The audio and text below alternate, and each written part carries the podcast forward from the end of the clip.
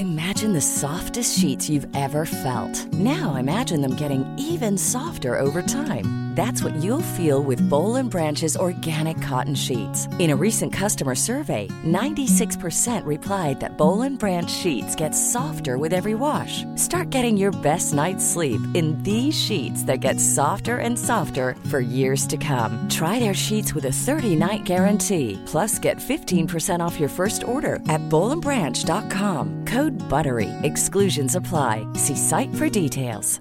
Flexibility is great. That's why there's yoga. Flexibility for your insurance coverage is great too. That's why there's United Healthcare Insurance Plans. Underwritten by Golden Rule Insurance Company, United Healthcare Insurance Plans offer flexible, budget friendly coverage for medical, vision, dental, and more. One of these plans may be right for you if you're, say, between jobs, coming off your parents' plan, turning a side hustle into a full hustle, or even missed open enrollment. Want more flexibility? Find out more about United Healthcare Insurance Plans at uh1.com.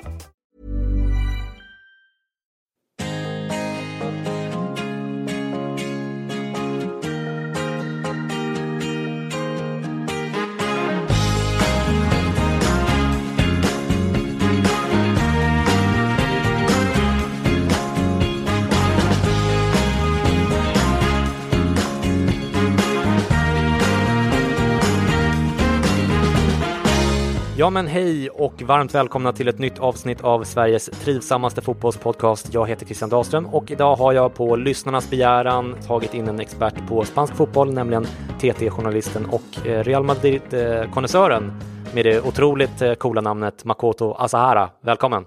Tack så mycket. Jag tyckte väl ordet konnässör var det mest coola i den där presentationen. Jaså? ja, det, jag tror den första gången jag blev kallad konnässör. Ja, ja, men det, någon gång ska vara den första också. Ja, värmer. Tidigare på Norrköpings Tidningar i sex år. Du eh, är väl från Norrköping ursprungligen eller? Ja, det hörs väl, höll jag på att säga. Eh, jag har fått höra det ganska ofta när jag, sen jag flyttade hit till Stockholm att det hörs på dialekten. Jag trodde inte jag hade så mycket dialekt förr. Och sen mm. så har jag väl insett nu på kommentarer och så vidare att jag kanske har lite mer dialekt än vad jag trodde. Många känner ju annars igen dig från Eurotalk ehm, och du var ju faktiskt med via Skype en snabbis i avsnitt 60 av den här podden i slutet av maj där du kommenterade Zinedine Zidans eh, avgång från tränarposten hos Los Blancos. Förutom att du startat din alldeles egna podcast Viva La Liga som jag för övrigt eh, rekommenderar varmt till mina lyssnare. Vad har du haft för dig sedan vi hördes i maj? Ja du, jobbat konstant har jag väl gjort. Eh, ja, jobbat, det var ju VM, då var det jobb hela tiden och sen var det ju saker efter VM och då jobbar man på där. Nu har jag väl hamnat i någon stadie där jag inte jobbar lika mycket och kan ta det lite mer lugnt och slappna av. Jag har hunnit starta den där podden bland annat mm, till exempel mm. som du puffade för där, mm. vilket jag är tacksam för då. Mm. Där vi pratar bara La Liga, för det fanns ju ingen sån podd tidigare. Nej. Jag kände att, men, men vi gör den, får vi se vart det landar. Mm, och det är jag jävligt tacksam för ska du veta. För att, äh, men jag, jag, känner att jag behöver eh, uppdatera mig mer på, på La Liga och egentligen är det sjukt att, jag inte, att vi inte pratar mer La Liga i CL-podden också därför att menar, äh, La Liga-lagen har ju plockat hem CL liksom varje fem år i rad och alltså, de dominerar ju Europa, alltså även Europa League så här, så att äh, det, det, borde vara naturligt för mig att hålla koll på, på La Liga. Men jag kommer ju från lite mer Serie A-håll själv och sen så Premier League får man lite mer naturligt eftersom det är stort där och så vidare. Ja, ja men det är ju svensk intresset, alltså hur mycket man än tycker att La Liga är världens bästa liga med den bästa fotbollen, den bästa kvaliteten, bästa underhållningsvärdet så går det ju inte att komma ifrån det faktum att engelska ligan har en helt annan förankring i folkkulturen i Sverige mm. och även Serie A sett till att våra bästa spelare genom tiderna, mm. alla har liksom lyckat i just Serie A. Mm. Nordahl, Lidholm, Zlatan mm, mm, och så vidare. Mm. Så det, det, är ju naturligt, La Liga har ju inte den kopplingen till Sverige på samma sätt. Så att. Nej, men eh, det är väldigt kul att ha dig här i alla fall. Själv har jag haft en ganska innehållslös eh, vecka där det mest spektakulära är ett möte i bostadsrättsföreningen där jag bor. Eh, det var i och för sig rätt underhållande, men jag det tänkte inte... Precis.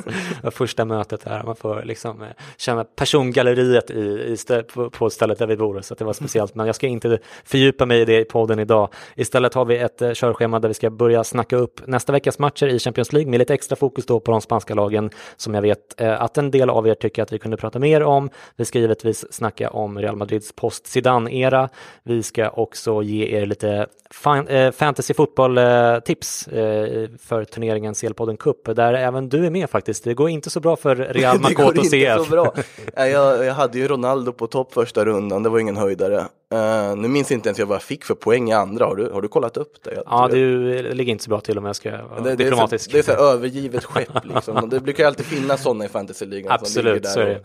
Jag vill Benzema på topp, jag tror han får vara kvar där. Ja, men vadå, nu har ni ju dubbelmöte med eh, Victoria Pilsen. Han är halvskadad. Men ja. Alltså, okej, okay, ja. Vi, vi, vi, kommer till det. Vi kommer till det. Vi kommer till fantasy. Eh, jag tänkte faktiskt att vi skulle börja en helt annan ände, bestämde mig för i morse innan, eh, innan jag åkte in till stan. Eh, och säga någonting om eh, den här Jamal Khashoggi, den saudiske journalisten som av allt att döma blev mördad på det saudiska konsulatet i Istanbul. Har du hört om det? Ja, jag har läst någonting om det. Ja. Jag kan inte säga att jag är liksom inne i det eller vet exakt. Nej, nej, du, ska inte, du kommer inte få några faktafrågor här. Utan vad har hänt här? Nej, men jag tänkte, eh, Istanbul är ju en CL-stad i år som ni vet för övrigt och, och, samtidigt ryktas det ju om att saudier vill köpa Manchester United och både PSG och Manchester City ägs ju av eh, Gulf-människor, eh, eh, inte saudier då, men men Qatarier och eh, Förenade Arabemiraten där, Abu Dhabi i eh, Citys fall. Eh, och de ligger ju eh, bättre till på eh, Journalister utan gränsers pressfrihetsranking, men det är marginellt eh, i, förhållande till Saudiarabien då. Ja, men ändå före om man ska.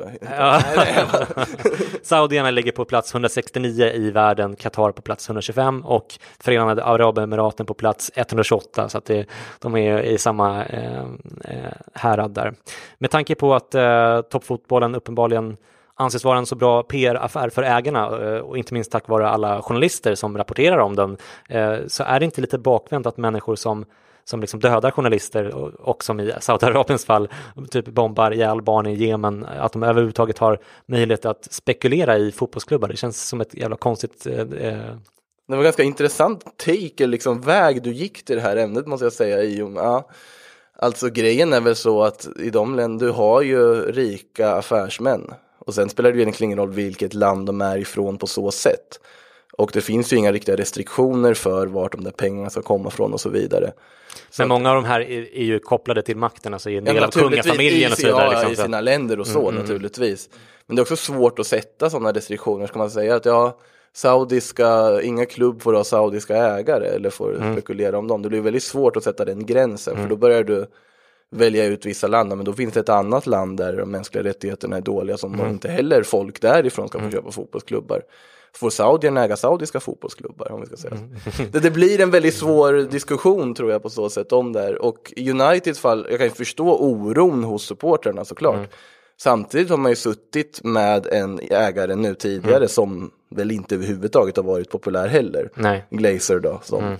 väl snarare sett klubben som någonting som man ska göra profit på snarare mm. än en klubb som ska vinna saker. Mm. Och det resultatet ser man på det laget. Mm. Ja, lag, ah, ja, nej, men, men det, det i sig är ju inte särskilt kul, men det, det, det, det är faktiskt ett, ett, steg från att vara en råbarkapitalist till att bomba barn. Eh, jo, naturligtvis är det ju så. Det, ja, men det är en jättesvår fråga. Mm. Alltså. Och det är ju så att toppfotbollen i Europa rent generellt samarbetar med de här länderna även på andra sätt, som till, till exempel La Liga då, där eh, de eh, saudierna hade, inlå de hade inlådade ja, saudiska det var, spelare. Det var en helt fantastisk historia. De i, det var då saudiska fotbollsförbundet som kände inför VM att ja, men våra spelare måste få lite mer internationell erfarenhet på högsta nivån inför VM. Så vi lånar ut dem i grupp till olika La Liga-lag och det kom de överens om med La Liga-ledningen som mm. de, de, kan få för sig vad som helst. Mm. Och så placerar de ut de här nio saudierna i olika klubbar. Och det roliga liksom med hela den här dealen, eller tråkigt för spelarna mm. som fick åka då, var att jag tror det var två som fick speltid. Det var så här inhopp i sista omgången i princip. Mm. Och så. De satt ju och ruttnade på en bänk hela våren. Mm. Så när de kommer till VM då så är de ju, de flesta är petade. Mm. Och de som är med är ju helt otränade. Och ja, Saud Saudiarabien gjorde väl inte så många glada under VM heller. Så. Nej, oerhört märkliga affärer i stort. Men det var ju även, eh, Barcelona var ju länge eh, sponsrade av eh, Qatar. Eh, så där har de också kopplingar till de här eh, länderna. Eh, Eller alla, så om man tittar så här, alltså Fly Emirates. Mm. Det är ja, samma precis, sak. Precis. Mm. Hur många klubbar mm. har inte de på sina tröjor? Mm. Det är ju att pengarna, nu börjar vi prata världsekonomi på ett sätt mm. som kanske är liksom större än fotbollen. Men pengarna har ju på ett sätt flyttat. Du har de här rika människorna i dessa länder som har råd Mm. att gå in och liksom köpa saker eller köpa och företagen som växer globalt och satsar globalt. Mm. Men det står ju sig ändå fritt, det är vår fotboll på något sätt, eller det är liksom, Ja, för det har ju gått långt ifrån från att vara, alltså fotbollen är ju pengastyrd idag, vare sig man vill eller inte. Åtminstone i den nivån av fotboll som vi pratar om i den här podden. Där är det pengarna som styr, tyvärr. ja men det finns, eh, det finns grader i helvetet där också. Jag tänker man kanske kan sätta ett maxtak för hur många journalister man får slakta per år då, så att eh, de har liksom ja, den, den aspekten är ju helt separat från det här ska tilläggas. Nu pratar jag rent ekonomiskt. Och det är också så att de håller på att ställa om från olje, oljebaserad ekonomi där nere till något annat. Så de kanske kan börja elda med journalister då, så, så har vi en, en, en övergångsdeal. En riktig sån lyteskomik vi har hamnat i. Mör, mörkt program. ja, ja, förlåt. Jag ska, vi, vi fortsätter, eh, vi lämnar eh, poddens pressfrihetssegment där och, och eh, eh, övergår istället till att se fram emot nästa veckas matcher så blir det lite ljusare här efter den eh, becksvarta början. Eh, på tisdag är det ju grupp E till H som du känner till. I grupp E möts AIK Aten och Bayern München medan Ajax tar emot Benfica i Amsterdam. Ajax och Bayern leder den gruppen på fyra poäng medan Benfica har tre och AIK Aten har noll. Kevin Bade var här i förra veckan och la ut texten om Bayern så om ni vill veta mer om läget där får ni gå tillbaka och lyssna på det avsnittet helt enkelt. I grupp F möter Shakhtar Donetsk Manchester City i Charkiv i Ukraina och Hoffenheim tar emot Lyon. Men jag tänkte att vi skulle fokusera på grupp G och H under tisdagen idag eftersom vi har dig här och där finns det spanska lag helt enkelt. Ja. Real Madrid, ditt Real Madrid får man säga, möter Ja, Victoria, säga. Victoria Pilsen i eh, grupp G. Där även eh, gruppens nuvarande etta och tvåa möts, nämligen CSKA Moskva och Roma som gör upp i Rom. Det ligger ju nära till hands att tippa att Real Madrid kör över Victoria Pilsen med ett par måls marginal, Makoto, men samtidigt så har man inte gjort mål på 409 minuter i, eh, i spanska ligan, vilket för övrigt bara är, som jag har förstått det, 87 minuter från klubbens sämsta notering genom tiderna. Vad Det- tror du om den här matchen? Ja, alltså det är ju, det finns ju en match däremellan som man måste ha i åtanke och det är ju Levante hemma imorgon i ligan. Och den blir ju oerhört viktig med tanke på att det har gått fyra matcher utan mål. Jag har för mig att det är första gången det händer för ett Real Madrid sedan 1985 eller liknande.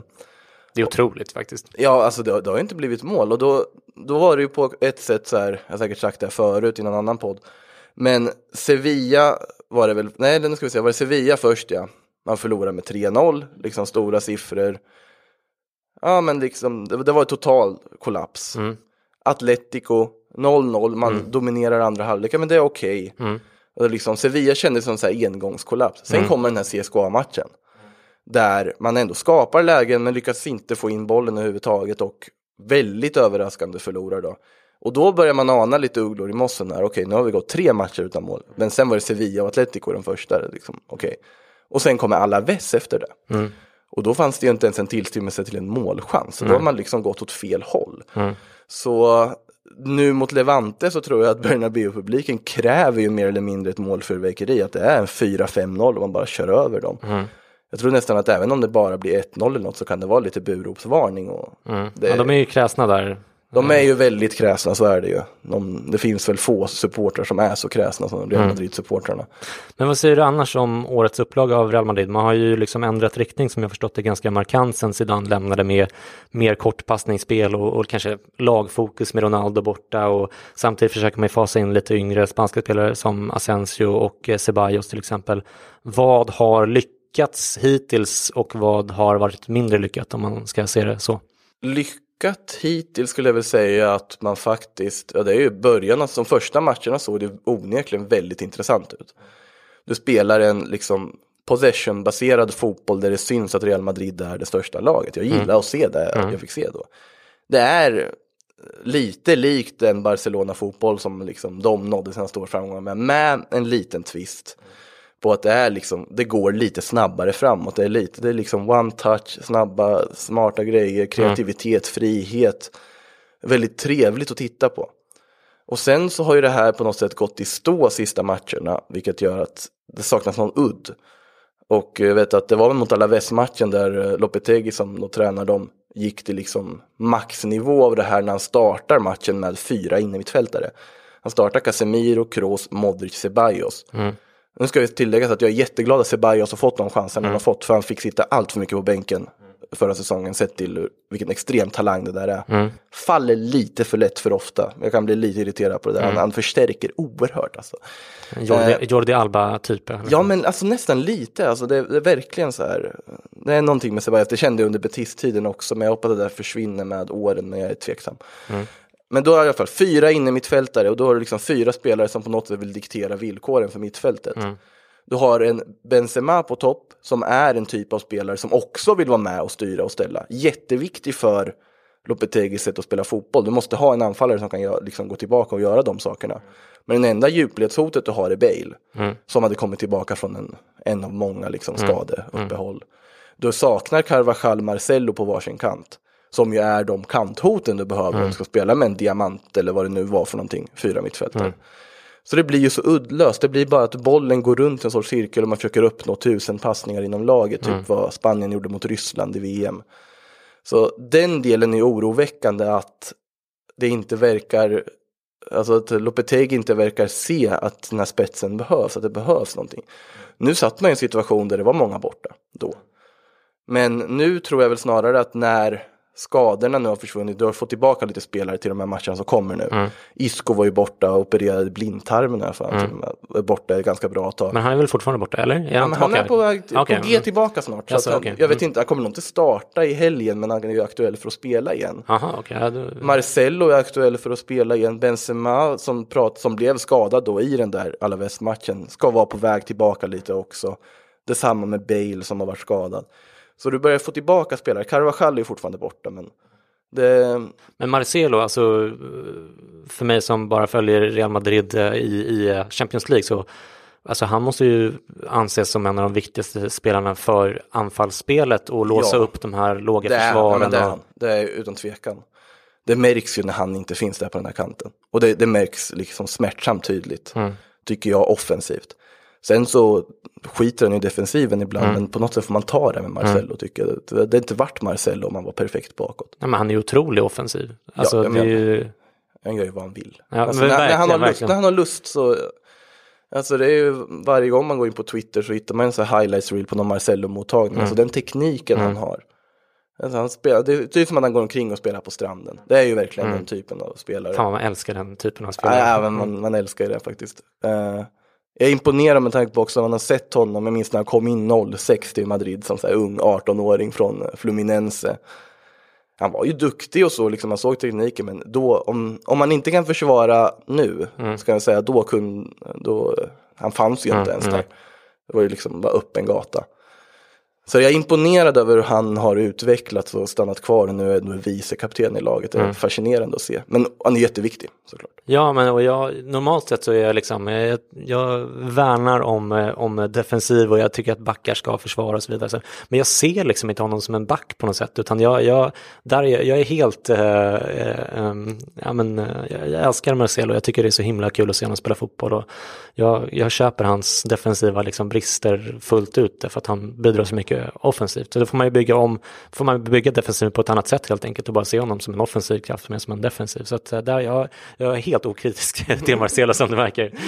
Eh, Men du, det har ju rapporterats att eh, Florentino Perez var beredd att kicka Lopetegui efter förlusten mot Alaves nu senast, men att han övertygades av resten av ledningen att avvakta.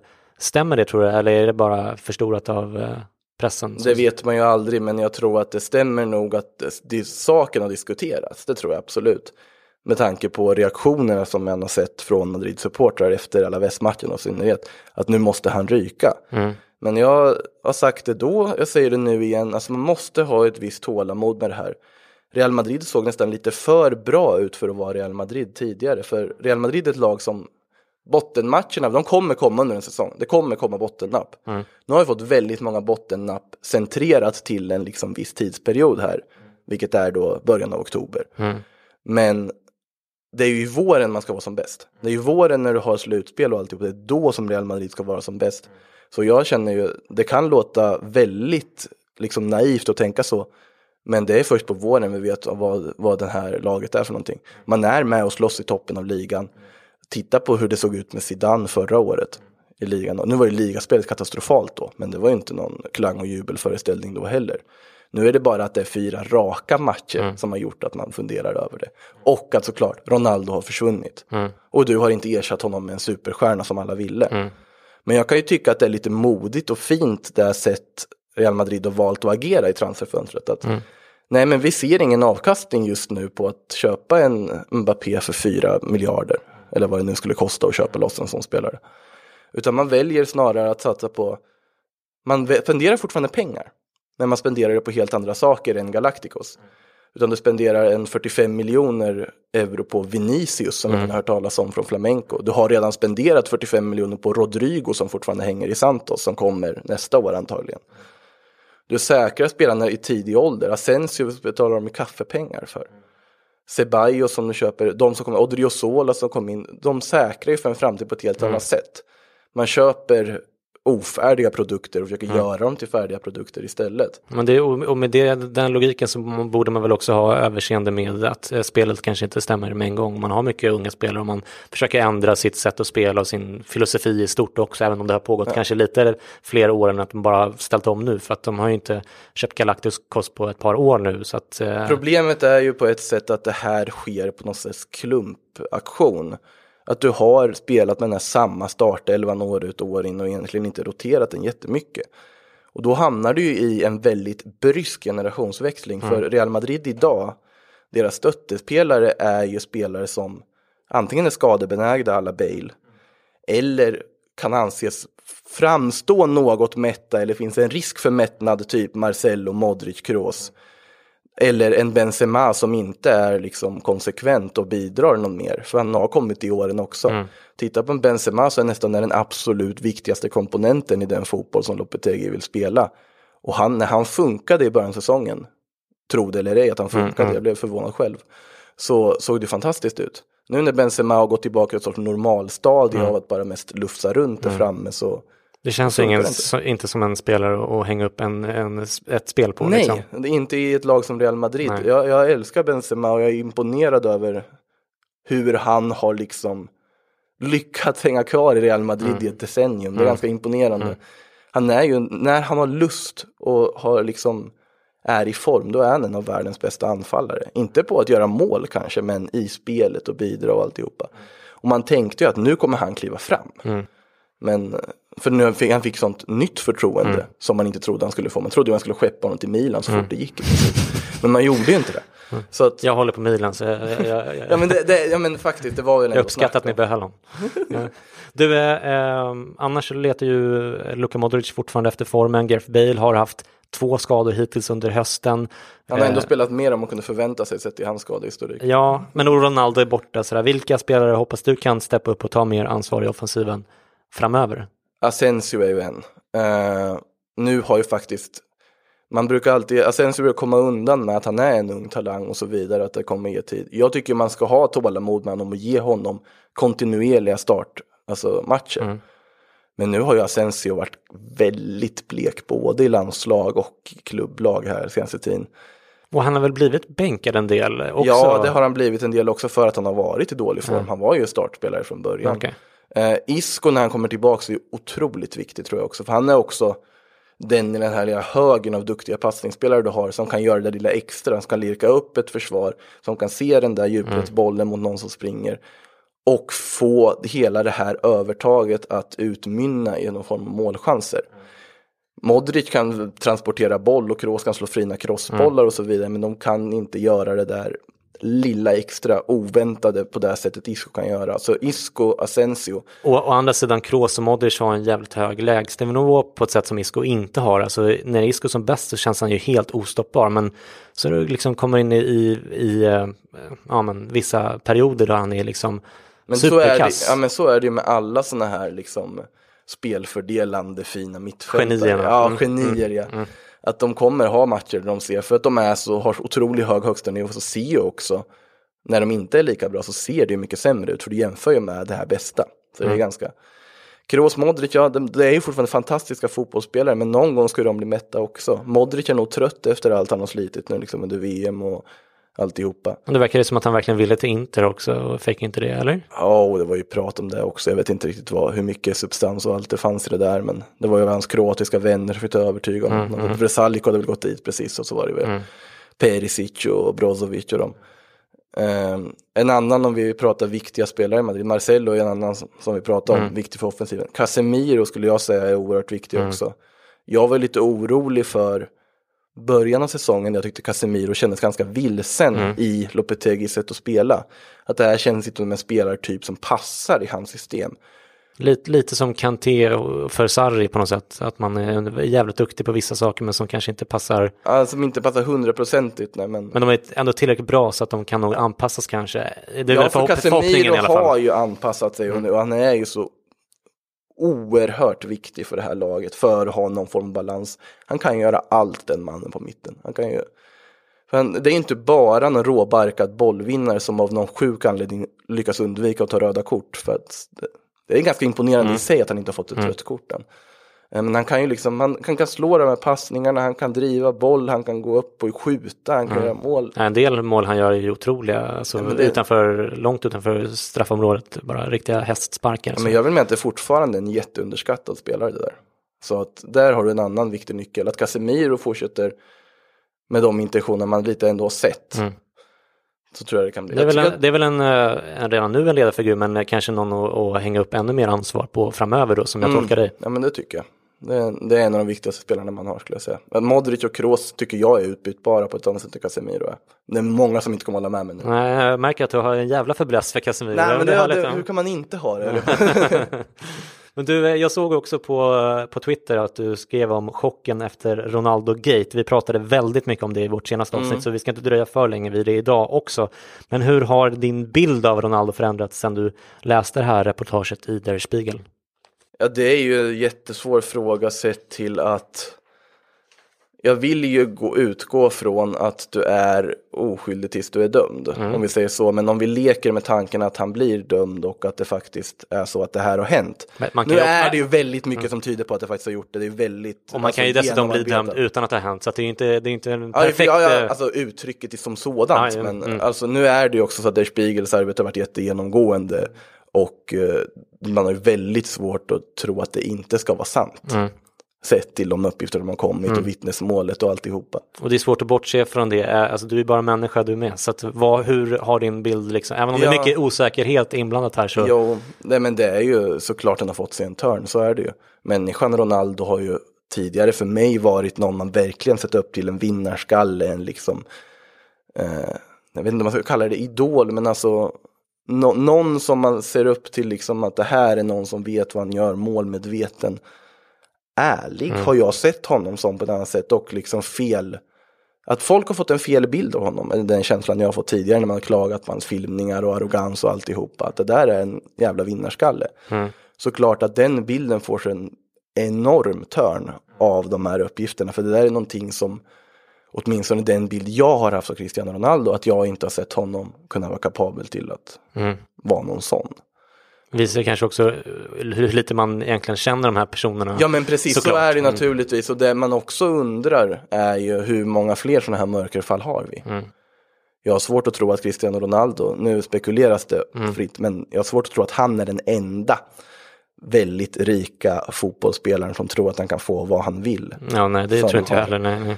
Eh, så att det ska ju bli väldigt viktigt såklart att det kommer fram, men samtidigt skrämmande att se mm. det som kan komma ur det här. Om man blir ännu Eller mer det som borde komma ur det här ska mm. tilläggas. Ja men vi pratade tidigare om det här med liksom eh, att pengar styr det mesta och mm. det, att man kan bli nästan ibland lite, eh, liksom, även om jag tycker att det är häftigt också så kan jag bli lite äcklad av det. Eh, så man är ju redan lite desillusionerad av fotbollen i stort och ja, även jag precis. som driver den här podden mm. om CL som ju är liksom den, den yttersta liksom, eh, kommersialismen på något sätt. Men om det dessutom då skulle visa sig att, att det finns en massa super, supersvin bland, även bland fotbollsspelarna. Så, alltså att det finns ärkesvin är ju, det är ju redan, det visste vi ju alla. Jo men att den skulle ja, vara precis. utbrett och... Ja, och då, nej, det, är ju, det blir ju en svår situation och jag tror att det är väldigt viktigt att de här sakerna kommer upp. Jag vet inte om ni var inne på det också med att Jag såg någon, jag tror det var vad heter det, Emma Lukin som la upp på Twitter där om en ganska bra diskussion om hur du ska prata med ditt barn om det här. Mm. Och jag tror att sådana aspekter är viktiga för att de här människorna vi ser som skriver idiotgrejer och sånt om det här liksom. Det är ju att deras världsbild raseras ju. Mm. Och det är, det är en jättesvår situation att hantera. Mm. På ett, för det här är någonting du har trott och varit äkta Mm. eller liksom som det är. Är inte på det sättet. I mitt fall så är det min bild av Cristiano Ronaldo som person. Som del av de finaste fotbollsminnen Mm. som jag har. Han är ju liksom så extremt starkt sammankopplad till alla de här minnena. Mm. Jag tror någonting viktigt både för min egen hälsa och för väldigt många som liksom bryr sig om det här laget, sånt, det är att faktiskt, faktiskt skilja på, och det tror jag är jätteviktigt att göra, skilja på fotbollsspelaren Cristiano Ronaldo och människan Cristiano Ronaldo. Mm. Man har kanske inte samma respekt för Cristiano Ronaldo människan, men fortfarande fotbollsspelaren Cristiano Ronaldo kommer ju aldrig vara en sämre fotbollsspelare. Nej, nej, nej, men, men samtidigt så kan Nej, man det ju, sen, jag, sen kan man mm. fråga sig, drivkrafterna kommer ju ändå från hans person att bli så bra. Och då har jag tidigare kunnat, heter det, tycka att det är jävligt fascinerande med en sån människa som har, som är, så- men du vet, gör tusen situps Mm. på morgonen och sånt där. Och att han är jävligt med, målmedveten och sånt där. Men om det istället då, om vi, nu vet vi inte om det är så, men om det visar sig att han är ett eh, svin och att han har helt andra drivkrafter som gör att han liksom eh, lyckas Det är nå så- precis men det alltså, som blir svårt. Eller hur? Det är precis det som blir svårt. Alltså, ja, det, det, är- jag, jag har jättesvårt att liksom hantera eller fundera hur vi skulle göra. Utan den, ja, det, jag vet inte om man ska kalla det förnekelse, för det är det inte i och med att jag uppenbarligen vet att det här finns en ganska stor chans att det är sant. Mm. Men det blir också någon, en extra krydda, måste vara att ska tilläggas att allt jag diskuterar här nu, det är ju bara petitesser. Alltså jämt emot vad de som faktiskt är inblandade i det här känner. Det är ju liksom vad jag som en random anhängare någonstans borta på norra halvklotet tänker är ju extrem petitess i hela sammanhanget. Mm. Men att det hade på något sätt gå- varit enklare att hantera om det här skedde, hade skett efter. Han var, nu skedde det ju precis innan han går till Real Madrid om det stämmer då. Det sker alltså, och då om man Just det, leker med just det. tanken, Mm, mm. om det här då skulle hanterats på det sättet det borde ha hanterats då, då skulle Cristiano Ronaldo aldrig ha spelat i Real Madrid. Nej. Vart hade vi varit idag då? Om du börjar tänka sådana djupa tankar blir det ännu mer konstigt. Så det, ja. Mm, och, och, och samtidigt så finns den här, liksom, trots allt möjligheten att det här är helt påhittat också. Alltså, Det, det, det, vi vet ju faktiskt inte. Ja, men därav oskyldig tills dömd som jag sa, även, om döm, man, även om det finns ju en risk att han blir inte dömd men ändå inte oskyldig. Då med pengar och så vidare. Men de här anklagelserna om att på något sätt är att hon skulle gå fram för att söka uppmärksamhet. Det är ett väldigt konstigt sätt att vilja söka uppmärksamhet på. Att gå in och sätta sig liksom i skottgluggen för alla fanboys runt om i världen. mm, verkligen. Så att det, jag är väldigt svårt att tro att det här skulle vara en uppmärksamhetssökande situation. Ja, och medvetet undvika det i nio år. Och, Ja. eh, Sen, sen finns det ju en svårighet och det där det måste man ha i åtanke i dessa tider tror jag också. Att även om det alltid är bra att saker kommer upp till ytan och att folk vågar berätta om saker och ting. Så ska man, är det väldigt viktigt att aldrig hamna i stadiet där, vad ska man säga, att ett vittnesmål eller någons ord automatiskt blir liksom en skriven sanning. Nej. Där finns det en stor farlighet, för nu Mm. börjar det nästan bli liksom, vi har hamnat i ett läge där du är skyldig tills du blir liksom oskyldig. Tvärtom, friad. precis, exakt. Mm, mm. Och det är farligt att vi får inte hamna där. Nej. Samtidigt är det såklart jättebra att saker och ting kommer upp och att folk vågar prata om det. Och då, då hoppas jag att det liksom sker vettiga utredningar och, och att det sker på ett korrekt sätt. Mm. It's that time of the year. Your vacation is coming up. You can already hear the beach waves, feel the warm breeze, relax, and think about work. You really, really want it all to work out while you're away. Monday.com gives you and the team that peace of mind. When all work is on one platform and everyone's in sync, things just flow wherever you are. Tap the banner to go to Monday.com. Ready to pop the question? The jewelers at BlueNile.com have got sparkle down to a science with beautiful lab grown diamonds worthy of your most brilliant moments. Their lab grown diamonds are independently graded and guaranteed identical to natural diamonds, and they're ready to ship to your door. Go to Bluenile.com and use promo code LISTEN to get $50 off your purchase of $500 or more. That's code LISTEN at Bluenile.com for $50 off. Bluenile.com code LISTEN. A lot can happen in the next three years. Like a chatbot may be your new best friend. But what won't change? Needing health insurance. United Healthcare Tri Term Medical Plans are available for these changing times. Underwritten by Golden Rule Insurance Company, they offer budget friendly, flexible coverage for people who are in between jobs or missed open enrollment. The plans last nearly three years in some states, with access to a nationwide network of doctors and hospitals. So, for whatever tomorrow brings, United Healthcare Tri Term Medical Plans may be for you. Learn more at uh1.com. Vi återvänder till fotbollen då. Mm. Eh, Juventus eh, spelar i grupp H och har en, eh, ett ordentligt grepp om den med två raka segrar. United ligger på andra plats med fyra poäng. Valencia har en pinne och Young Boys har noll poäng. Valencia har ett eh, dubbelmöte med Young Boys nu och börjar på bortaplan i Schweiz på tisdag. Inför säsongen snackade vi i podden upp Valencia en del i podden och det var vi i och för sig långt ifrån ensam om att göra. Men man har ju börjat säsongen på ett förfärligt dåligt sätt med nio poäng på åtta matcher i ligan och utan att göra ett enda mål framåt i Champions.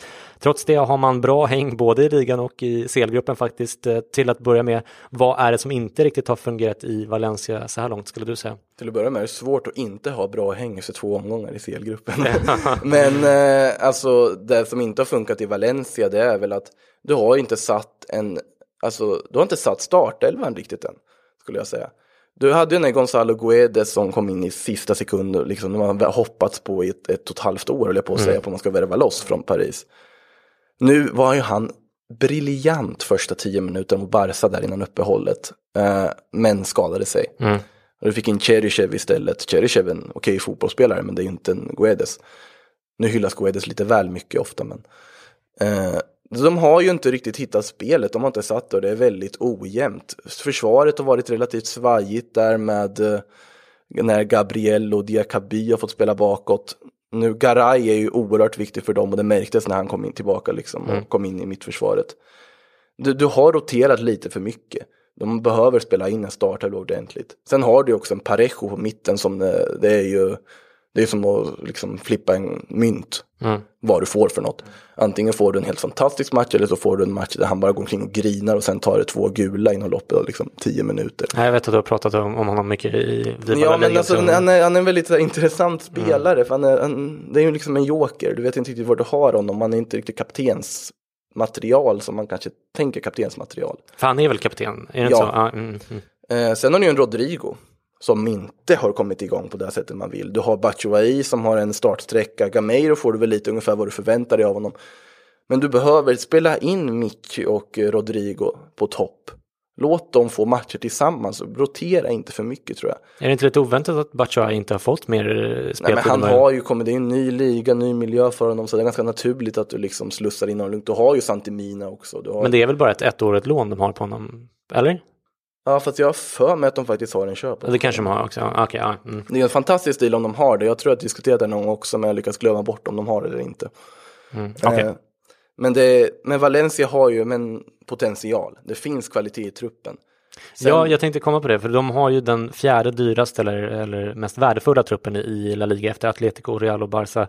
Visserligen bara hälften så högt marknadsvärde. Det är där de ska vara sett i storlek på klubb också. Ja, men de är också eh, i förhållande till femteplatsen där som är i Sevilla mm. så har de, den är dubbelt så mycket värd som Sevilla så de är liksom i mellanläge där. Mm. Liksom, ja, de är väldigt tydligt fyra kan man väl säga då. Eh, men man ligger alltså på trettonde platsen, plats i tabellen så här långt. Eh, är det givet att de kommer att eh, liksom att de kommer klättra och regression ingen, mot medelvärdet. Ingenting är givet med Valencia, det kan man lära sig, det kan mm. jag säga. Uh, ingenting är givet med Valencia. Sen så är det ändå så att det har funnits en positiva vindar i den klubben senaste åren som inte har funnits på väldigt, väldigt länge. Det är liksom, nu är det inte Gary Neville Valencia vi ser utan det är ett Valencia som vi vet kan spela. Som vi vet kan konkurrera, som har kapaciteten. Och jag, jag, jag skulle väl säga att det är ganska orimligt att de skulle vara kvar där nere när säsongen är slut. Mm. Nu i Champions League om vi pratar om det så du måste, det måste ju vara sex poäng mot Young Boys i de här två matcherna. Annars är de ju borta ur det. Mm de hade nästan behövt få med sig, alltså de hade ju spelat mot United. De skulle mm. bara få med sig den segern tror jag i slutändan. Sen tror jag att de kan fortfarande slå United i det returmötet. Gud ja, men vadå, gud, kan, ja, kan ju, kan inte slå United? Jävla IF kan slå United en bra Ja, dag, ja, just som det ser ut nu. Så att de har ju fortfarande jättegod chans, men jag tror att sex poäng mot Young Boys kommer nog vara ett måste i alla fall. Mm. Och inför den matchen så har man eh, just Gonzalo Guedes och eh, Santi Mina borta som det ser ut idag. Ja, och det är ju, alltså Santimina är duktig, men där har du ersättare med Guedes är ju ett avbräck, så är det ju.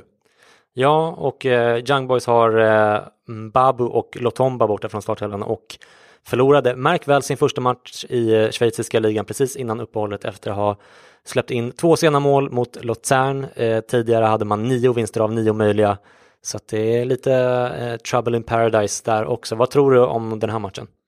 Ja, om vi, om vi pratar Young Boys så måste jag ärligt talat säga att jag inte jätteokoll på schweiziska ligan följer men om man ska utgå från så här liksom eh, Fifa-kort och sånt Mm. så vet jag Mbabu är en viktig spelare i sånt fall. Eh, högerbacken där, de med frejdiga håret. Men Valencia ska ju vinna den. Så är det ju och an, allt annat är ett fatalt misslyckande för dem för det ska ju vara, vara en klasskillnad. Mm. Så är det, även om Guedes är borta. Mm. Eh, vi går vidare till eh, onsdagens matcher då som går i grupp A till D och i grupp A möter Club Brygge Monaco medan Dortmund tar emot Atletico Madrid. Monaco har ju förlorat sina två första matcher mot just Dortmund och Atletico och eh, bör nog vinna i Belgien för att ha en realistisk chans på slutspelet. Eh, Ja, Dortmund det är också måste vinna. Eller hur? Eh, Dortmund och Atletico däremot har ju båda sex poäng och eh, går nu alltså ett dubbelmöte om eh, första platsen får man väl anta i grupp A. Eh, vad tror du om det första mötet nu på onsdag eh, som alltså spelas på Westfallenstadion i Dortmund? Det blir ju jätteintressant. Verkligen. Alltså det har på ena sidan en Dortmund som verkligen imponerat offensivt i år. Men Paco Alcacer som jag vet inte vad han sysslar med på sista tiden. Alltså det är helt bisarrt. Gör mål så fort han blir inbytt. Kommer ju säkert vara usel när han får starta väl. Men, eh, Ja, jag, jag, känner, jag, vi, vi, eh, eller jag sågade honom lite grann in, inför säsongen, Pac Alcacer, att de hade värvat honom och, och eh, ja, så fel jag har haft, eh, nästan pinsamt hur bra han är. Men han har otroligt stim han har där. Ja, och dock bara på inhopp liksom. Hans målratio är ju helt fantastisk. Men, du, Men- jag tolkar det som att du inte tror att det kommer hålla säsongen ut, hans Nej, framgångar. nej, nej, nej, det tror, tror jag inte. Jag, jag tycker om Paco men jag tror inte det kommer hålla så pass. Du, är Men- pa, du är pack om honom alltså. Eh, I alla fall, Dortmund med den offensiven och den liksom spelidén hemma, liksom med gula väggen, mot det som ändå är världens bästa defensiv, defensiva enhet, Atletico. Alltså det är en jätteintressant match, liksom. Är den, den, det är ju en lite höjdpunkt skulle jag vilja säga för onsdagen alltså. Ja, eh, Atletico har ju bara vunnit fyra av åtta matcher i La Liga, men ligger ju trots det bara en poäng efter ligaledaren Sevilla i den extremt jämna tabellen. De har där. ju jättemycket att tacka att de andra lagen har harvat som de har gjort. För Atletico var ju lite trögstartade på att de inte har haft en riktigt bra försäsong och så vidare. Eller liksom så här genomarbetad försäsong. De har haft väldigt mycket spelarrotation och nya spelare som kommit in. Tongivande röster i omklädningsrummet har försvunnit, typ Torres, Gabi och så vidare. Inte kanske sådana som syns jättemycket på plan i det de gör, men som syns i gruppen. Atletico, Atletico är ju just en grupp. Ja, men och man har ju fortfarande, alltså man släpper som vanligt in liksom överlägset minst antal mål i den spanska ligan, bara fyra insläppta på de åtta matcherna hittills. Men gör faktiskt ännu färre mål framåt hittills i år än förra säsongen, trots att man nu har då Diego Costa i alla fall från start av ligan och dessutom har tagit in Lemar och Gelson Martins bland annat. Det finns ju en startsträcka för de här också. Lemar har ändå varit överraskande snabb in tycker jag i liksom att spela. För det är inget lätt lag att komma och bara gå in och spela för. Det krävs en helt annan typ av jobb kanske av till exempel Lemar än vad det skulle krävas av i Monaco. Gelson Martins känns ju helt, egentligen, sett till vilken spelartyp det är, helt felanpassat för ett lag som Atletico. Där det ska liksom förväntas slita över banan och liksom kriga varenda liten droppe svett ur dig. Men de väl sig att Simeone ska kunna liksom kalla ja, bort men dem. det är ju, alltså, det är ju Cholo som väl har velat ha de här spelarna och tänker att det ska finnas någonting i det. Sen får man ju se hur det lyckas. Jag blev förvånad att de plockade in en Kalinic till exempel som backup forward. Det känns som att de kunde göra bättre än det. Ja. Nu har inte han fått sina chanser än så vi ska inte döma ut dem än. Men det, det tar tid för ett Atletico att byggas. Särskilt när de här tongivande rösterna har försvunnit tror jag. Och du har dessutom tongivande spelare som Griezmann, Lucas Hernandez och så vidare som höll på väldigt länge med VM och kom tillbaka väldigt sent. Nu har Atletico till viss del hittat tillbaka. Nu, det ser mycket bättre ut. Nu var det också mot Real Madrid i derbyt nyligen så de, stäng, de valde ju att backa hem och stänga mm. alltihopa mm. i andra halvlek. De försökte inte spela. Nej. Men de får en poäng och de lyckas stänga mm. det. Och det är inte som att vi kommer få se dem vinna med 4-5-0 i matcher. Det finns inte. Det är inte Atletico som gör det. Men, men du tror ändå att offensiven kommer att eh, klicka bättre framöver? Ja, jag tror att laget kommer klicka bättre och i sin tur då offensiven också. Så jag tror att Atletico ska man absolut inte räkna ut än. Och jag tror att Dortmund kan få en ganska obehaglig överraskning. Ja men vi har tippat faktiskt Atletico som en liten dark horse till vinna äh, CL här. Så att, men, jag, men jag är hoppas, Atletico jag, jag hoppas en dark att... horse? Det här är också någonting. Uh, förlåt jag avbryter. Nej. Men uh, Atletico för mig idag i alla fall är ett av världens bästa lag. Det är deras status. Real Madrid, Barcelona, Atletico, Juventus, Bayern skulle jag säga är i en, nu har ju Bayern harvat, men sett till kvalitet, sett till och så vidare, de är i en särklass.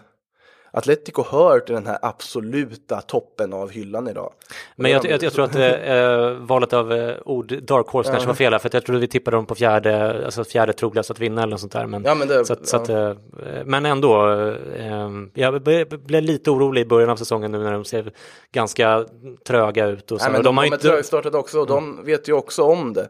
Duktiga lag vet om det, att det är inte nu du måste prestera, det är på våren du måste prestera. De här mm. lagen kommer ta sig vidare från sina grupper om de gör det de ska. Mm. Men det är på våren som de ska prestera. Det kan se hur fint ut som helst alla Tottenham förra säsongen. Det kan se hur vackert ut och Sven du spelade ut Real Madrid liksom på, eh, vad heter det, på Wembley som de gjorde mm. i gruppspelet förra året. Och man tänker, ja, men nu ska vi gå. Och sen så ryker de när det väl börjar gälla någonting istället. Och det är så att du, du måste, din topp för att vinna en turnering som Champions League, just i Champions League är det jätteviktigt att den ska vara någon gång i mars. Den ska inte vara nu.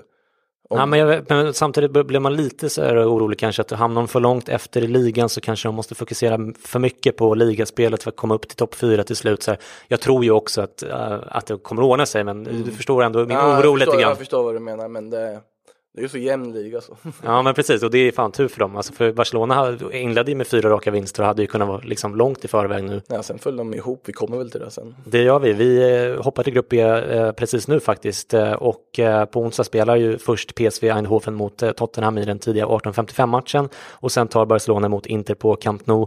Tottenham och PSV har förlorat båda sina inledande matcher och ligger med andra ord redan sex poäng efter Inter och respektive Barcelona. Tror du att Tottenham kan lyckas gräva fram ett eh, resultat i Eindhoven och göra den här gruppen lite mer spännande inför fortsättningen? Ja, men det måste de göra och det tror jag absolut att de kan göra också. Det finns ju kvalitet i det där laget med. Nu sågar de lite halvt nyss, men det, det tror jag absolut. Mm, ja, jag hittade ett bra odds på dem där så jag tänkte det var lite väl frikostigt. 1,95 på Tottenham vinst. Borta. Borta med kniven mot strupen, måste vinna matchen och de, ja då Kane tillbaka i bättre form. Så ja, jag, jag, jag, tror på dem faktiskt. Ja, ja okej, okej. Men du, Barcelona mot Inter då. Där har ju Barcelona efter fyra raka segrar som jag sa på de fyra första matcherna i ligan nu haft fyra matcher i rad utan en enda vinst. 1-1, 1-1, 1-2 och 2-2 har de spelat i de senaste matcherna mot Valencia, Athletic Bilbao, Leganes och Girona. Eh, inte nog med att man har släppt in mål i alla de matcherna, man har dessutom haft förtvivlat svårt att göra mål framåt. Eh, det är första gången Barcelona har fyra matcher i rad utan vinst på två och ett halvt år. Finns det eh, skäl till oro här eller kommer eh, det här laget att eh, sätta sig snart och växla upp på tal om det här med nyförvärv och så vidare? Alltså skälet till oro i Barcelona skulle jag säga det är avsaknaden av en riktig spelidé. Förutom att basera sig på Messi. För det, det var ett problem nu och liksom skrämmande problem sett till att man var värvat för att inte vara Messi-beroende. Så har det ändå varit, titta på Tottenham-matchen till exempel, så är det en Lionel Messi som i princip vinner den matchen åt dem helt själv. Mm. Det är Messi som är skillnaden och han är ju i en fantastisk form just nu. Och gör lite vad han vill. Eh, men du har ett lag som inte har fungerat på sidan. Nu har det blivit bättre när du fick in Artur på mitten som mm. väldigt många Barca-supportrar har velat mm. ha, få, ge chansen från start. Som varit strålande i den här mittfältsrollen då. Mm. I, både mot Tottenham och även mot Valencia var han ju bra. Så de, det finns ju såklart, det, du har ju ett sparkapital också. Titta på en Luis Suarez, alltså, han kommer ju börja göra mål förr eller senare med.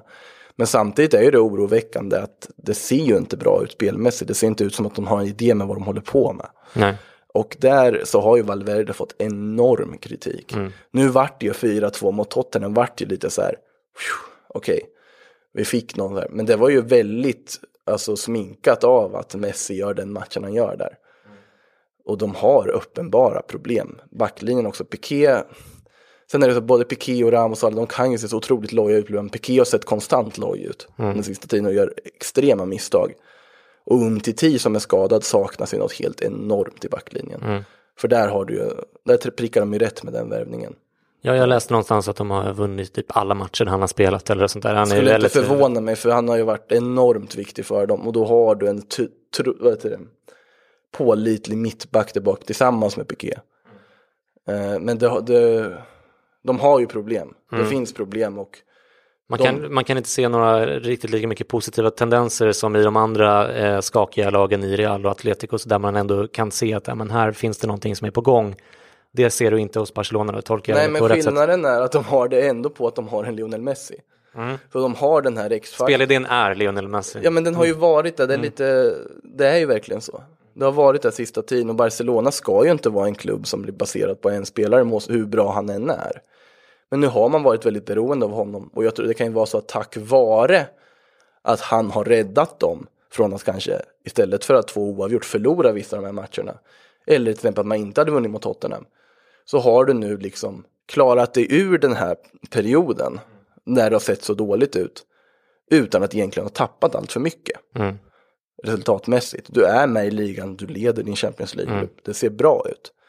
Och då har du också tid och då får ju Valverde tid att jobba med det här, att faktiskt hitta någonting som fungerar. Du har ju ett kapital, du har en Osman Dembélé som finns på, liksom, tillgängliga och hans beslutsfattande är sådär men då har det Coutinho. Men det finns otroliga kvaliteter hos honom. Ja, det, alltså, finns, det finns hur mycket som helst att hämta där ifall man lyckas få styr på honom. Ja, ja, och Coutinho har inte ens nämnt den som funkar ju mycket bättre i en winger-rollen nere och leka mm. Iniesta, vilket mm. han inte ska göra. Nej. Då är en Rakitic ju också ett sparkapital, han är säkert trött efter VM fortfarande också. Busquets har inte sett ut som sitt samma vanliga jag, men han är också jätteviktig. Det finns så mycket. Ja, och eh, vi har ju redan nämnt eh, lite grann om nyförvärven här, men de har ju bland annat då tagit in Artur som vi pratade om och Arturo Vidal. Hittills är det ju Arturo den yngre då som har imponerat medan Vidal har fått nöta en hel del bänk. Arturo den yngre har ju inte spelat, det är Osman som har spelat. Arturo har ju fått knappt fått spela. Nej, nej, nej, ja, jag blandade ihop det i huvudet. Jag tänkte på Malcolm. Varför var det för många brassar? Det var mitt fel. Ma Malcolm, han är väl persona non grata där redan, mer eller mindre. jag blandade ihop det i huvudet där, lite trött.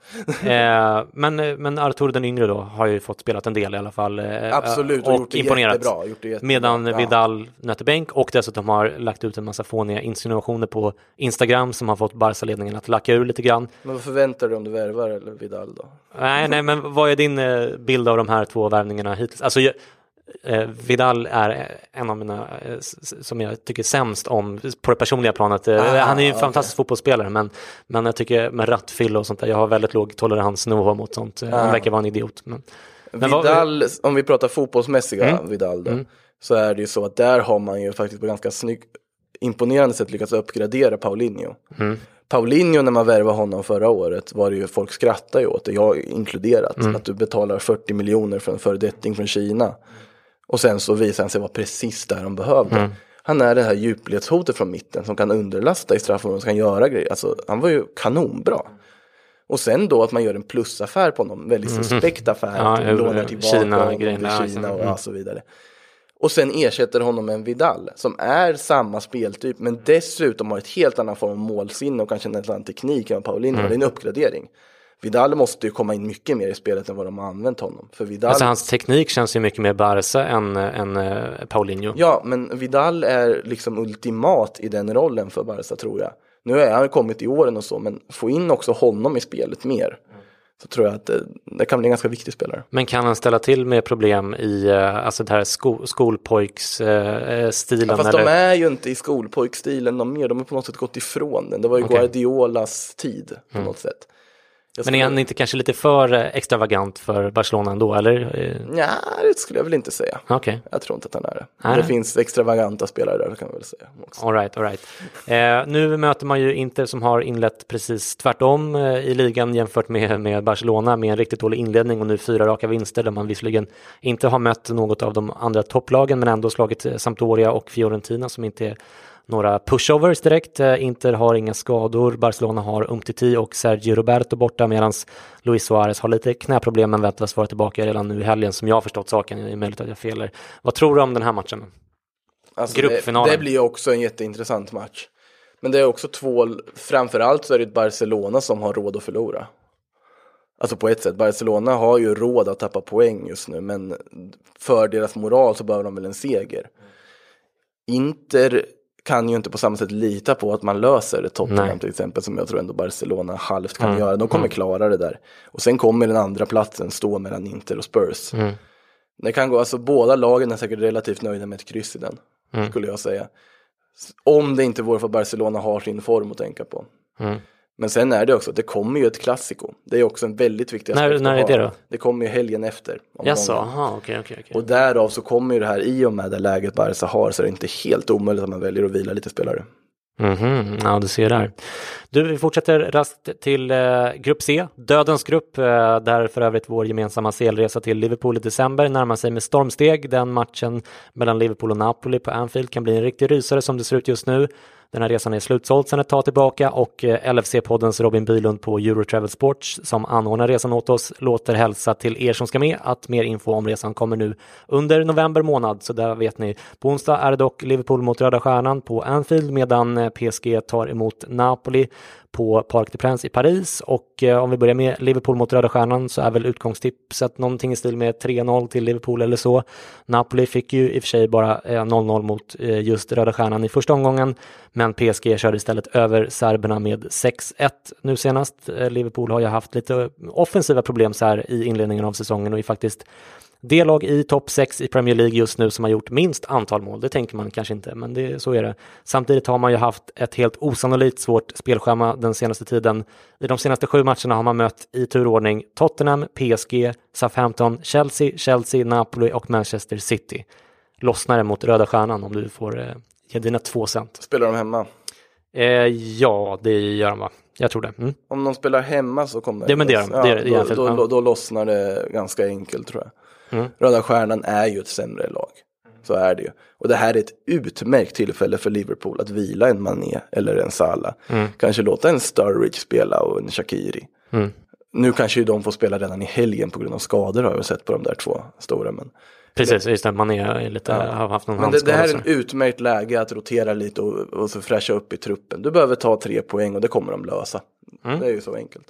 Okej, PSG mot Napoli då, där båda lagen har betydligt bättre skadeläge nu än i början av säsongen. Napolis superviktige algeriske vänsterback Golam, som har varit borta i över ett år, kan vara tillbaka till den här matchen även om han inte lär starta kanske.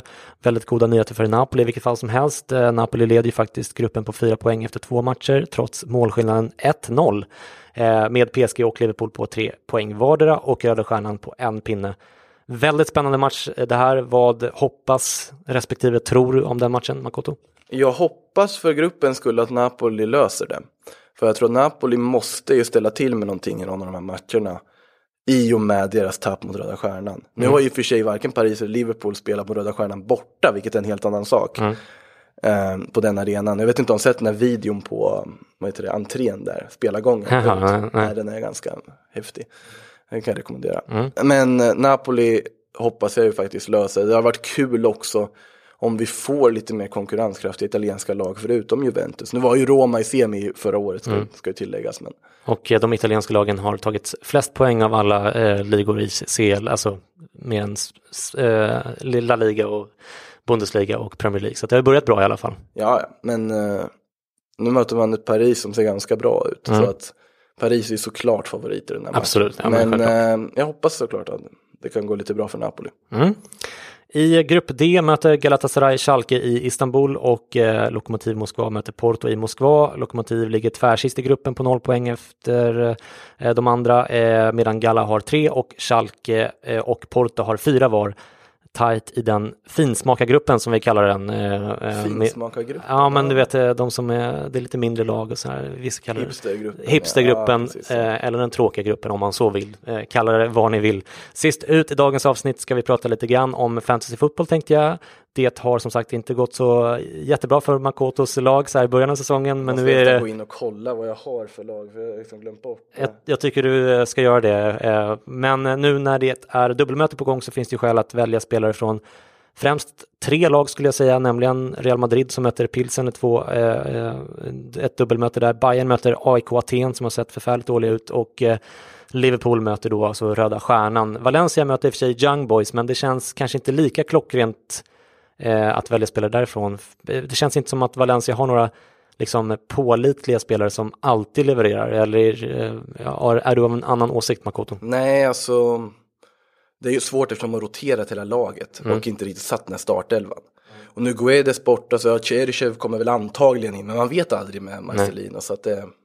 Du skulle inte satsa det, allt du äger på att Valencia äh, äh, tar hem där? Nej, men om man sitter på en Rodrigo så är det väl inte helt dumt att behålla, för någon gång ska det väl lossna för honom. Okej, okay, okay. ja, men vi, får, vi får se det på det sättet. Och Real Madrid då har ju Eh, kanske inte heller några, liksom, som det ser ut nu, superstabila levererare när Ronaldo är borta, Bale lite halvskadad och Modric i dålig form och så vidare. Och så vidare. Eh, men mot Pilsen borde man ju kunna göra minst 5-6 mål, på, fem, två, mål ja. på två matcher tänkte jag. Ja, ah, just det, eh, vi har ju dubbel, man exakt. så. Ja. Eh, ja, men då ta in Rodrigo säger jag då. Om vi går tillbaka till Valencia. ja, ja, just det, just det. Men ja. om du ser till, eh, till eh, Real Madrid då, är det läge att plocka in typ Asensio eller vågar man det? Eller blir han petad eller hur ser det ut? Alltså det är ju så här, jag, om man sitter nu med tomt bord och mm. bara ska plocka in någonting så hade jag tittat på en Gareth Bale. Det är så, okej. Okay. Mm. Eh, faktiskt. Trodde eller ej. Mariano är om man vill vara lite liksom eh, lurig. Mm. För han skulle kunna få chansen i en sån här match mm. när det är klassiko som väntar nu. Mm. Mm. Efter bland annat. Och du vill rotera lite. Och han gillar att göra mål, Mariano. Mm. Där, där är han är ganska billig också att köpa. 7,5 tror jag kostar. Okay, men det, där har du en liten joker. Men det är ju en chansning. För det finns ju en risk att han sitter och nöter bänk i två matcher. Men om man vill chansa och inte ha råd med typ en Bale eller en Benzema eller mm. Asensio eller något så, så kan Mariano vara intressant. ja, okay, okay. Andra spelare som jag tycker att man kan kika närmare på är eh, Lewandowski, Kimmich, Falcao, Robertson. Allison och eh, budgetalternativen, din favorit Casemiro till exempel, eh, Milner, ett annat exempel om ni inte redan har dem förstås. I Liverpool har jag Salah som är iskall, men jag tror att jag ger honom chansen i de här det här är dubbelmöte mot Röda Stjärnan så det är inte omöjligt att det lossnar för honom där också. Annars känns ju kanske Firmino som ett bra val i Liverpool. Man får väl använda sin fingertoppskänsla helt enkelt. Och med det sagt är det dags att stänga ner butiken. Stort tack för att ni väljer eh, Sveriges enda Champions League-podcast och stort tack till dig Mokoto för att du förärade oss ett eh, besök. Ja, jättekul att vara här. Så... Kändes det bra? Eller? Ja, absolut, tycker ja. jag. Hur tyckte du? Ja, utmärkt, det var precis så bra som jag hade förväntat mig, så att du levererade kanon skönt att jag kan leverera exakt det som förväntas. Det, det är positivt. Ja, men, och då hade jag höga förväntningar. Så att det inte, ja. Casemiro. MVG, ja exakt. exakt. eh, Makoto finns på Twitter där den heter Asahara M i ett ord. Glöm inte heller att börja prenumerera på Viva La Liga som verkligen är en toppenpodd som jag rekommenderar till alla. Ha det så bra nu så hörs vi snart igen. Ciao!